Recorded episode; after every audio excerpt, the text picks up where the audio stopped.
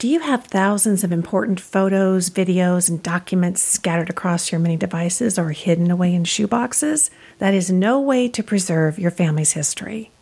Mylio Photos brings all your memories together in one place to be easily and safely organized and shared. To learn more about how Mylio Photos can help preserve your family legacy, visit mylio.com slash FTM. That's M-Y-L-I-O dot com slash FTM. Subscribe today and receive free gifts valued at $80. Your memories deserve Mylio Photos.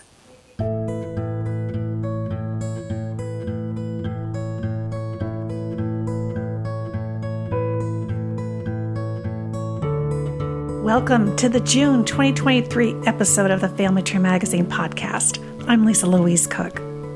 In this episode, we're talking about the release of the long awaited 1931 Canadian Census with Canadian genealogist Kathryn Lake Hogan. Then, in our family history home segment, Shamele Jordon is back. She's going to help you get ready for your next family reunion. And we are going to get a sneak peek of the upcoming issue of Family Tree Magazine with the editor, Andrew Cook. And he's going to be sharing some of his favorite tips for getting the most from his favorite genealogy websites. So, as always, there's a lot to cover. Let's get to it. First up is Tree Talk.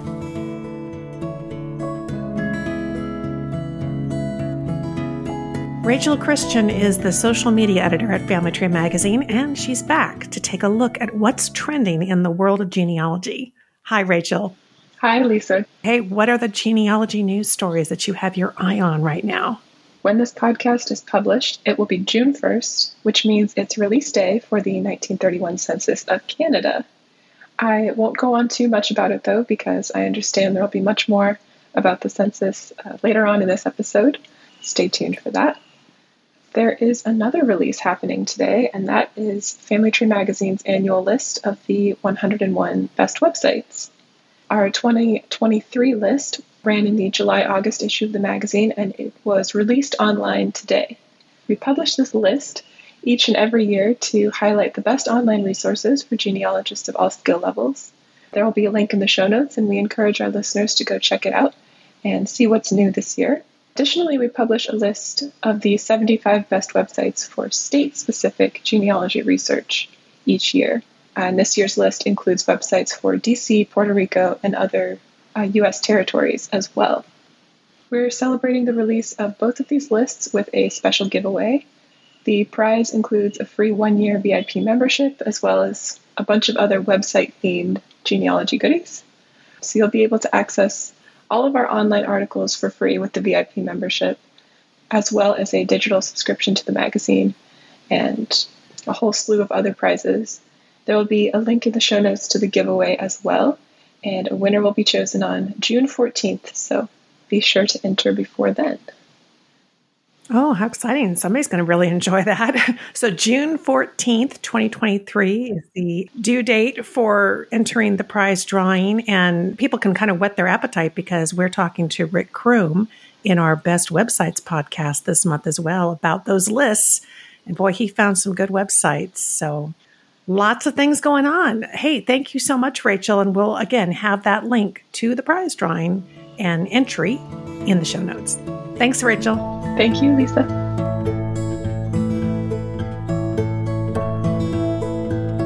On June 1st, the 1931 Census of Canada was released, and this is an exciting collection that has a lot to offer genealogists. So, here to tell us about it is Canadian genealogist Kathryn Lake Hogan. She is the author of Family Tree Magazine's article called 11 Resources and Records for Canadian Genealogy. Hi, Kathryn. Hi, Lisa. It is wonderful to talk to you again. It's been a couple of years probably since we last crossed paths at a genealogy conference. It has, yes. Mm-hmm. Well, I know you've been really busy with the whole release of the 1931 Canadian Census. And in Canada, you have to wait a little bit longer than we even do here at the in the United States. So this is the most recent one available, right? 1931. It is. Yeah. We have to wait 92 years before the censuses are released to the public. So the 1931 had been locked away in a vault. not accessible. The identifiable information on the census record has to be locked away. And we've been waiting. So it's been 10 years. It's been since 2013 since we've had a census release in Canada. And we are, we've been excited. It's great to have it available now. Absolutely. Well, let's talk a little bit about uh, what kinds of things that genealogists are going to be able to learn from the 1931 census. What are we going to see in that record? So, there was a great big population, um, kind of a boom between 1921 and 1931, especially in the prairie provinces, um, the provinces out west. And there was a census taken of the prairie provinces in 1926. So they have a little bit of um, a jump on the rest of the uh, country and that they have that little bit of an extra information with that little census. And it was specifically taken, the 1926 census was specifically taken because of the population increase in those provinces. Canada, the Canadian government, really wanted to have those provinces settled. And since the late 19th century, they've been um, had been really working hard with their immigration efforts to settle the provinces. So in the 1920s, we had what was called the Empire Settlement Act, and that really encouraged people, especially from the British Isles, England, Scotland, Wales, even Ireland, to come and settle in the prairie provinces especially if they knew anything about agriculture, farming, that type of thing. Then in 1930, we had a different immigration act come in and there were some changes to that and they were opening they were again targeting people from europe and then we had the chinese exclusion act was in, in place so when you look at the population of canada between 1920 to 1931 it's predominantly British and French Canadian. That's the general makeup of Canada as a whole. Some of the demographics that we can look at or that you would want to look at the statistical information on the census record was has already been released. We didn't have to wait for that. It was already available. And even though you are looking at the population census record, the schedules for your ancestor, it's still worthwhile looking at that statistical data because it's it's giving you that little bit of extra information about the population as a whole. And I think there's 15 volumes. So the first one is the summary. And then you want to be looking at volumes one, two, and three. And volume three in particular is the ages of the population. And it breaks it down for you not only by age range, but it's also by province. There's a lot of um, tables in there, and it really breaks down that population by age and gives you an idea of the makeup of the country. So, how much of the population was under the age of one? Well, it was about 1.9% of the population. And then, how many people were living in a single household? What was the average number of people living in a family? And the average number was about 4.7 people. So between four and five people was the average makeup of a family in Canada in 1931. The tricky thing about the 1931 census was that it was happening in the early years of the Great Depression. So 1929, we had the uh, stock stock market crash. It affected Canada as well, and 1933 was the peak of the Great Depression in Canada. So we're on that, I guess you could say, incline to the worst part of the of the Great Depression, which was actually a decline right. for everybody in the country, and with massive, massive unemployment. And so the male population was a little bit tricky to enumerate because mm-hmm. The men are moving. They're trying to find jobs. So you have tr- transients. People aren't where they thought they were going to be. So that could be a little bit tricky when you're trying to locate your male ancestors. And you might find your female ancestors and the children, but the man, the husband's not there. You can't assume that he's dead because he could be out looking for a job because unemployment was so high. two other questions that are really, I think, are pertinent for the family history researcher. One is just of interest, and that is whether there was a radio in the home. That can give you some idea as to the prosperity of your family. Could they afford to have a radio? And radio was fairly new in that the CBC, the Canadian Broadcasting Corporation, um, was created in the 1930s. And I think it was just around the time of the census, maybe a little bit after. Now, we know that the census became available on June 1st of 2023. What should people do before they jump into it? Or should they just jump into it? Do you give them a little bit of advice on how they kind of prepare to then uh, dig into the records and get the most, and where will they find those records? Library and Archives Canada had a 10 step plan to have the census records released from microfilm to digitization to having it released and then to having it indexed and transcribed. And right now, so the, the census images have been released. You can browse them on Library and Archives Canada for free. But you need to know this is what you need to know. You're going to have to have some idea of where your ancestor was living. So you're going to need to know which province, and then you're going to know, need to know which registration district and sub district. And that's where some of that statistical information can help you, especially for the Western provinces. Because those provinces were fairly new and the government really didn't know how to divide them up very well, they were given registration districts and sub districts that really may not match up with the name of the place that they're living. So it can be a little bit confusing.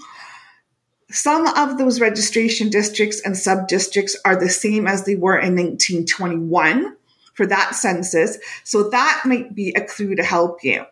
So until we have the transcription and the index available, this is what you're going to need to uh, to do in order to research those and browse those images, those digitized images.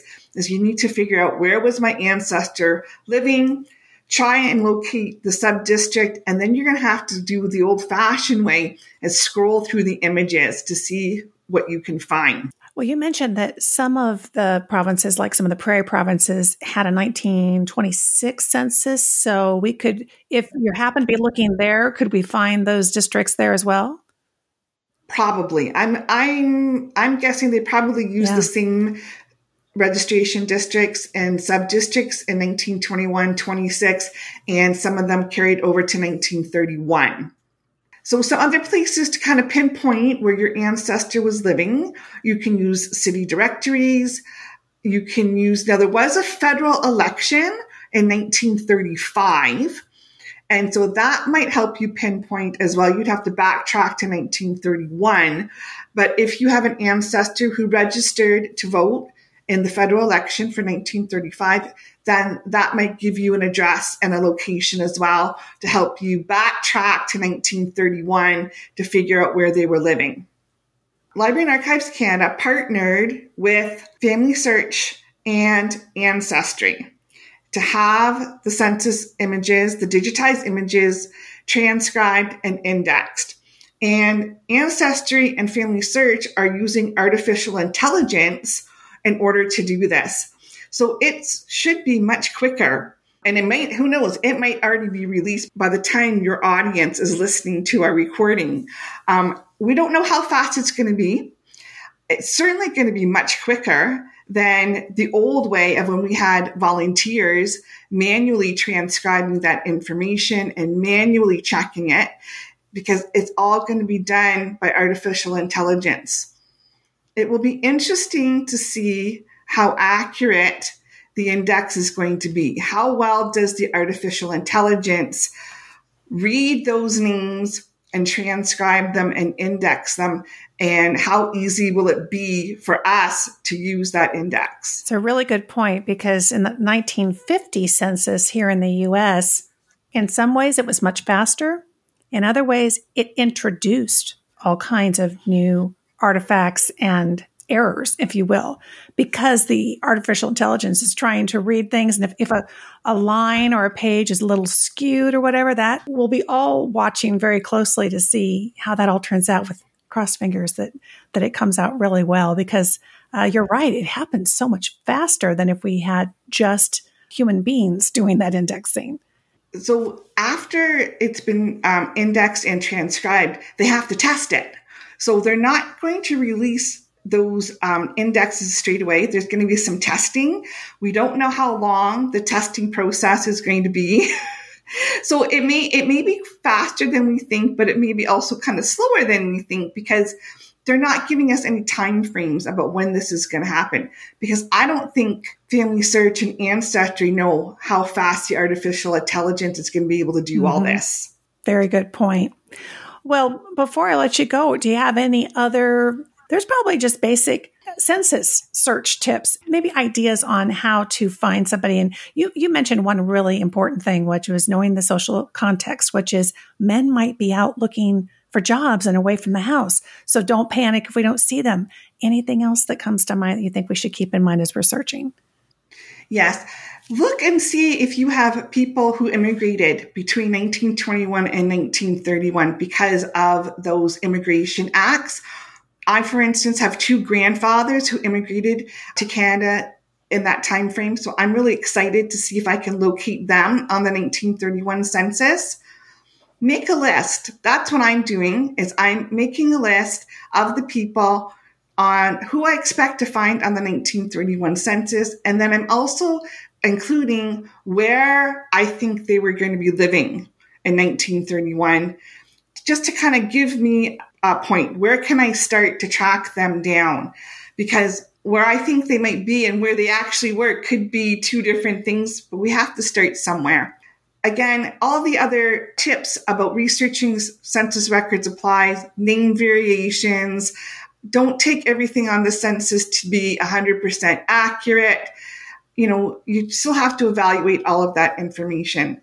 And most of all, have fun with it I think you're going to find some interesting information about your ancestors, and who knows, you might find a surprise or two. Very wise words. And we've been listening to Kathryn Hogan of lookingforancestors.com. And as Kathryn mentioned, the 1931 Canadian census is available at the Library Archives Canada website. Probably the simplest way to get straight to that page she mentioned with the whole process they've been going through and how they're tracking this is just to Google it. National, let's see here, Library Archives Canada 1931 census, and that should get you there. You know, Kathryn, I'm I'm excited because I have a little different scenario than a lot of people. My husband's great grandfather had immigrated to Regina in 1912, but just after 1931, he goes back to England. So interesting. It might be that the depression was weighing heavy on them. They weren't doing as well as they had hoped. And eventually he passed away in 1935. So this is my last chance to see him in Canada. So I'm very excited. Thank you so much for being on the show. Wonderful to see you again. Thank you, Lisa, for having me.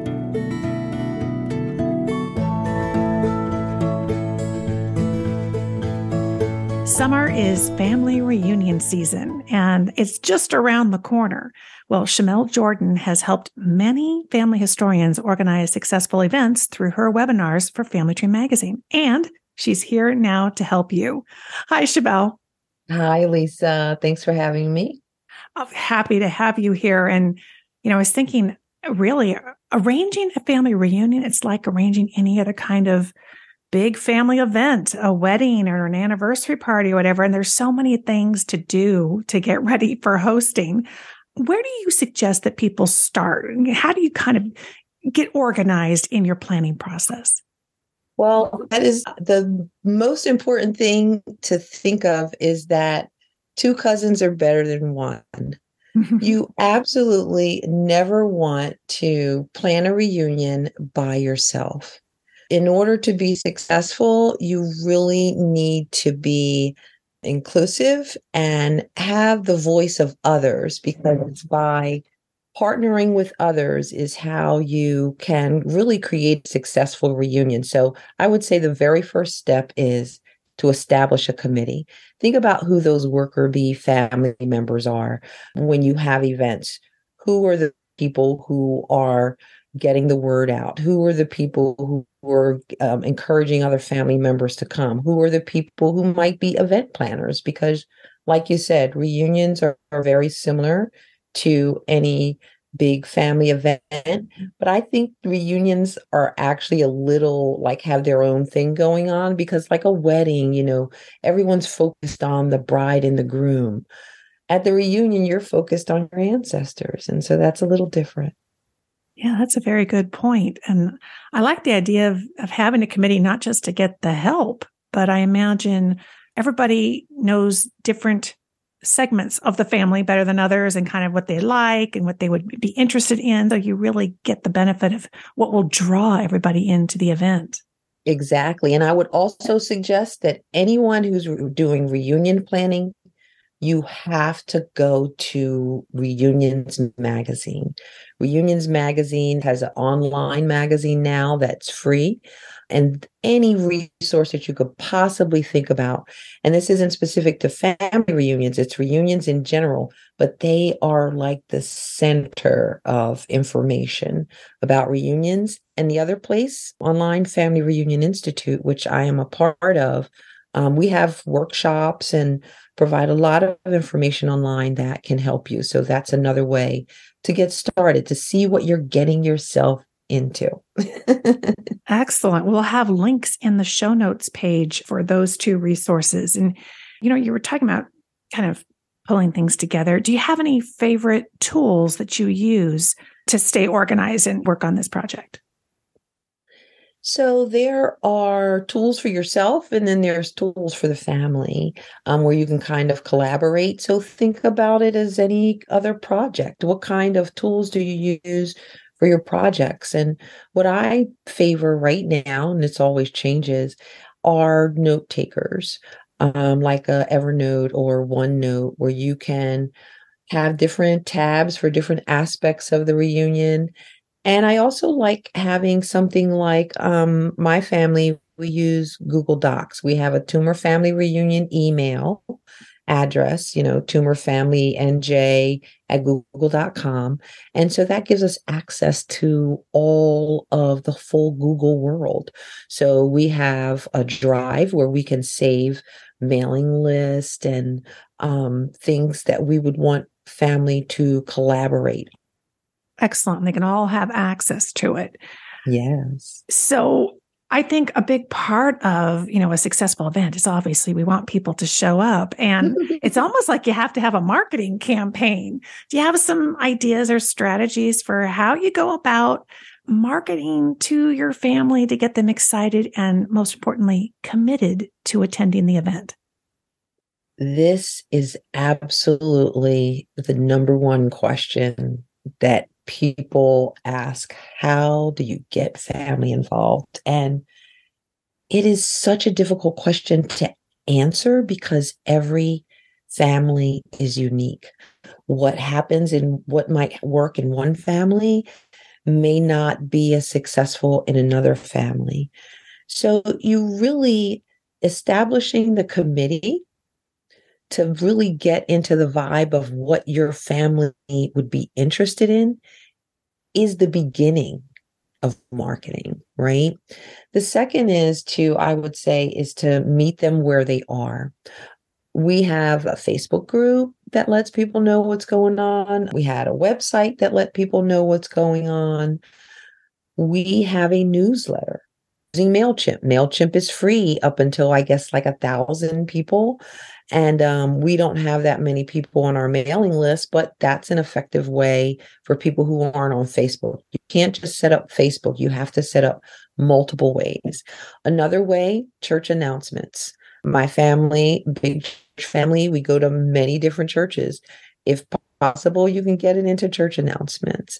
And so your planning committee word of mouth is the number one way as far and always the activities and let me just tell you, I just learned a tip that I think is brilliant from people who come to our workshops. That's what's so great about the Family Reunion Institute is people come and learn from us, but we also learn from them.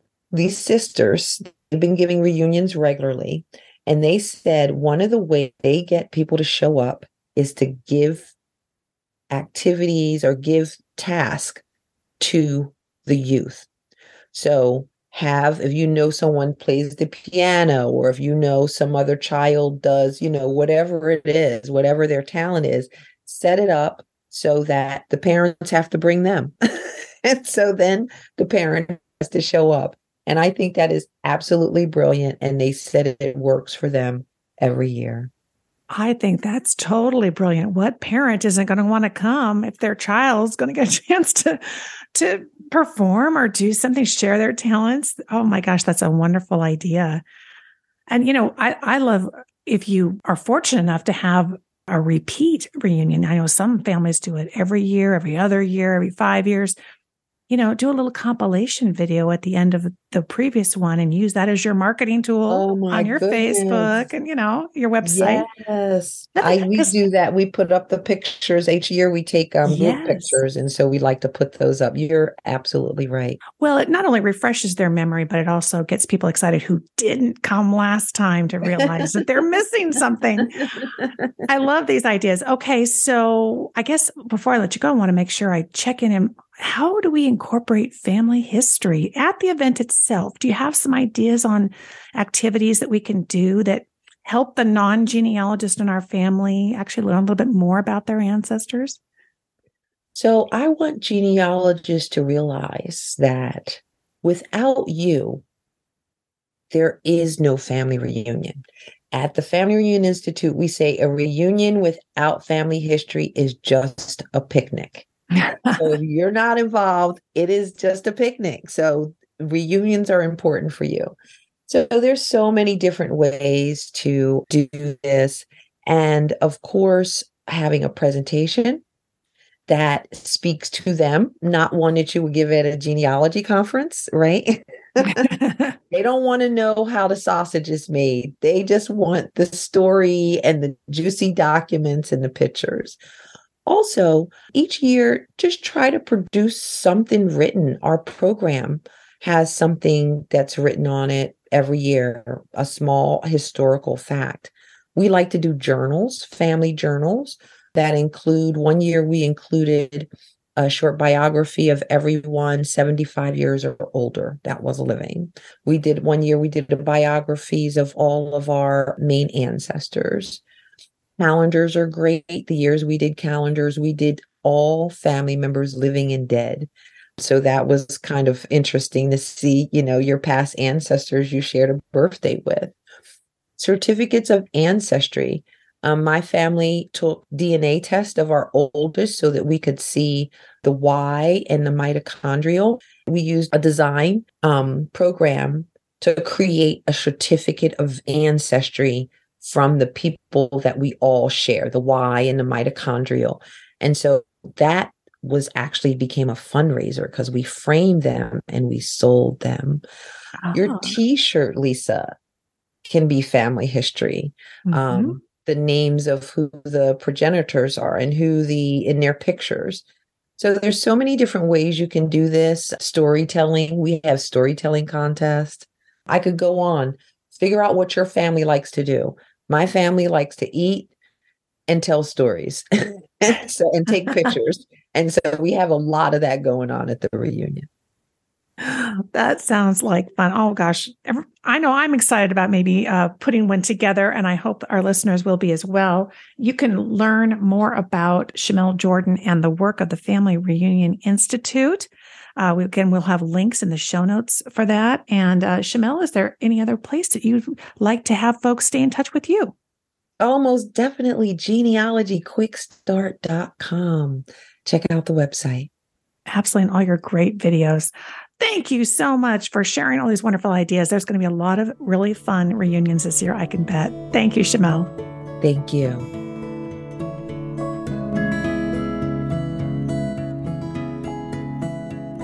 As we wrap up this episode, let's swing by the editor's desk and check in with Andrew Cook, the editor of Family Tree Magazine. Hi, Andrew. Hey, Lisa. I see that the July August issue of Family Tree Magazine is coming up. What can we look forward to in this issue? Every year, our July August issue has our list of the best genealogy websites. So we've been doing this every year since clear back to 2000. I think our first list was in April, the April 2000 issue. So quite a few things have changed since then. And, you know, we pull together all the different resources from the ancestry.com mega websites down to sort of the mom and pop genealogy shops. And they're sorted into categories, which is really helpful different tech tools, different websites for European research, and, and so on. And we also have been including our list, our state by state list of the best websites for US research. So, best websites for Ohio, for Texas, for Kentucky, you know, wherever, whatever US state or territory you're researching, we've got a website listed there for you. There are 19 websites on this year's list that were not on last year's list, including the Family Curator, which is the blog of our columnist and podcast guest Denise Levenick, the Virtual Genealogical Association, and Archive Grid, which is a website that helps you track what different archives around the country have, which can be a helpful resource. And we're announcing the list the same day this this podcast episode goes live, which is June 1st. So you can go to the show notes or to familytreemagazine.com and just hit the best websites tab on our main menu to find a full list of the site and with clickable links to the, the actual honorees. That's terrific. And I know when you put it on the website, you actually have like a, a little menu category thing so you can jump down to the state that you want, right?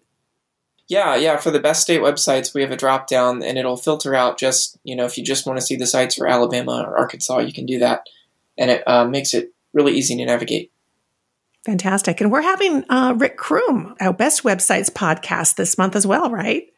Yep. So our listeners can look for that in their feed, and he's going to talk about talk about that list. He's the one who puts it together. Excellent.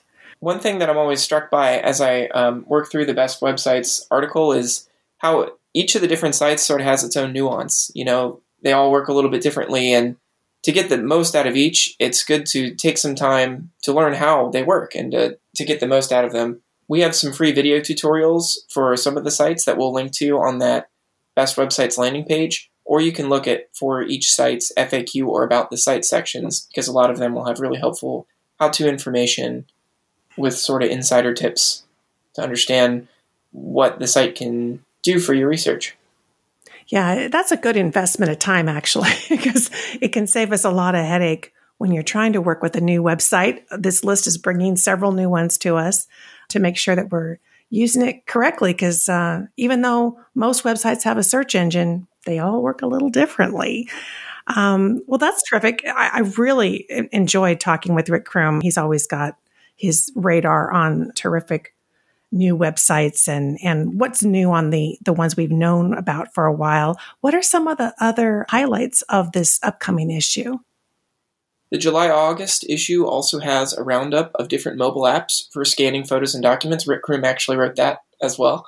We also have tips for using the Family Search Family Tree as a research resource in and of itself, as opposed to just a place to store your family information, as well as a Polish genealogy cheat sheet. Fantastic. Well, that's the July August 2023 issue of Family Tree Magazine on newsstands. And then I assume it will follow up on the website as a digital issue as well. Yep. You can look for it on newsstands beginning on June 27th. Wonderful. All right. Well, thank you so much, Andrew, for the update. We'll, we'll talk to you again soon. All right. Thank you, Lisa. I'm so glad you joined me for this June 2023 episode of the Family Tree Magazine podcast. It's the show from America's number one genealogy magazine. And as always, I'll have links for you over at the show notes page to everything that we talked about today. You can find our show notes at familytreemagazine.com slash podcast. But wait, because we've got even more genealogy for your ears over at our Best Websites podcast. And this month, Rick Crume is running down his favorites from our latest best websites list. You can find Family Tree Magazine's Best Websites podcast in your favorite podcast app, just like you found this one. Thanks again for joining me today. I am Lisa Louise Cooke, and you can visit me over at my website, genealogygems.com. There you will find my Genealogy Gems podcast and a link over to the Genealogy Gems YouTube channel. So until next time, have fun climbing your family tree.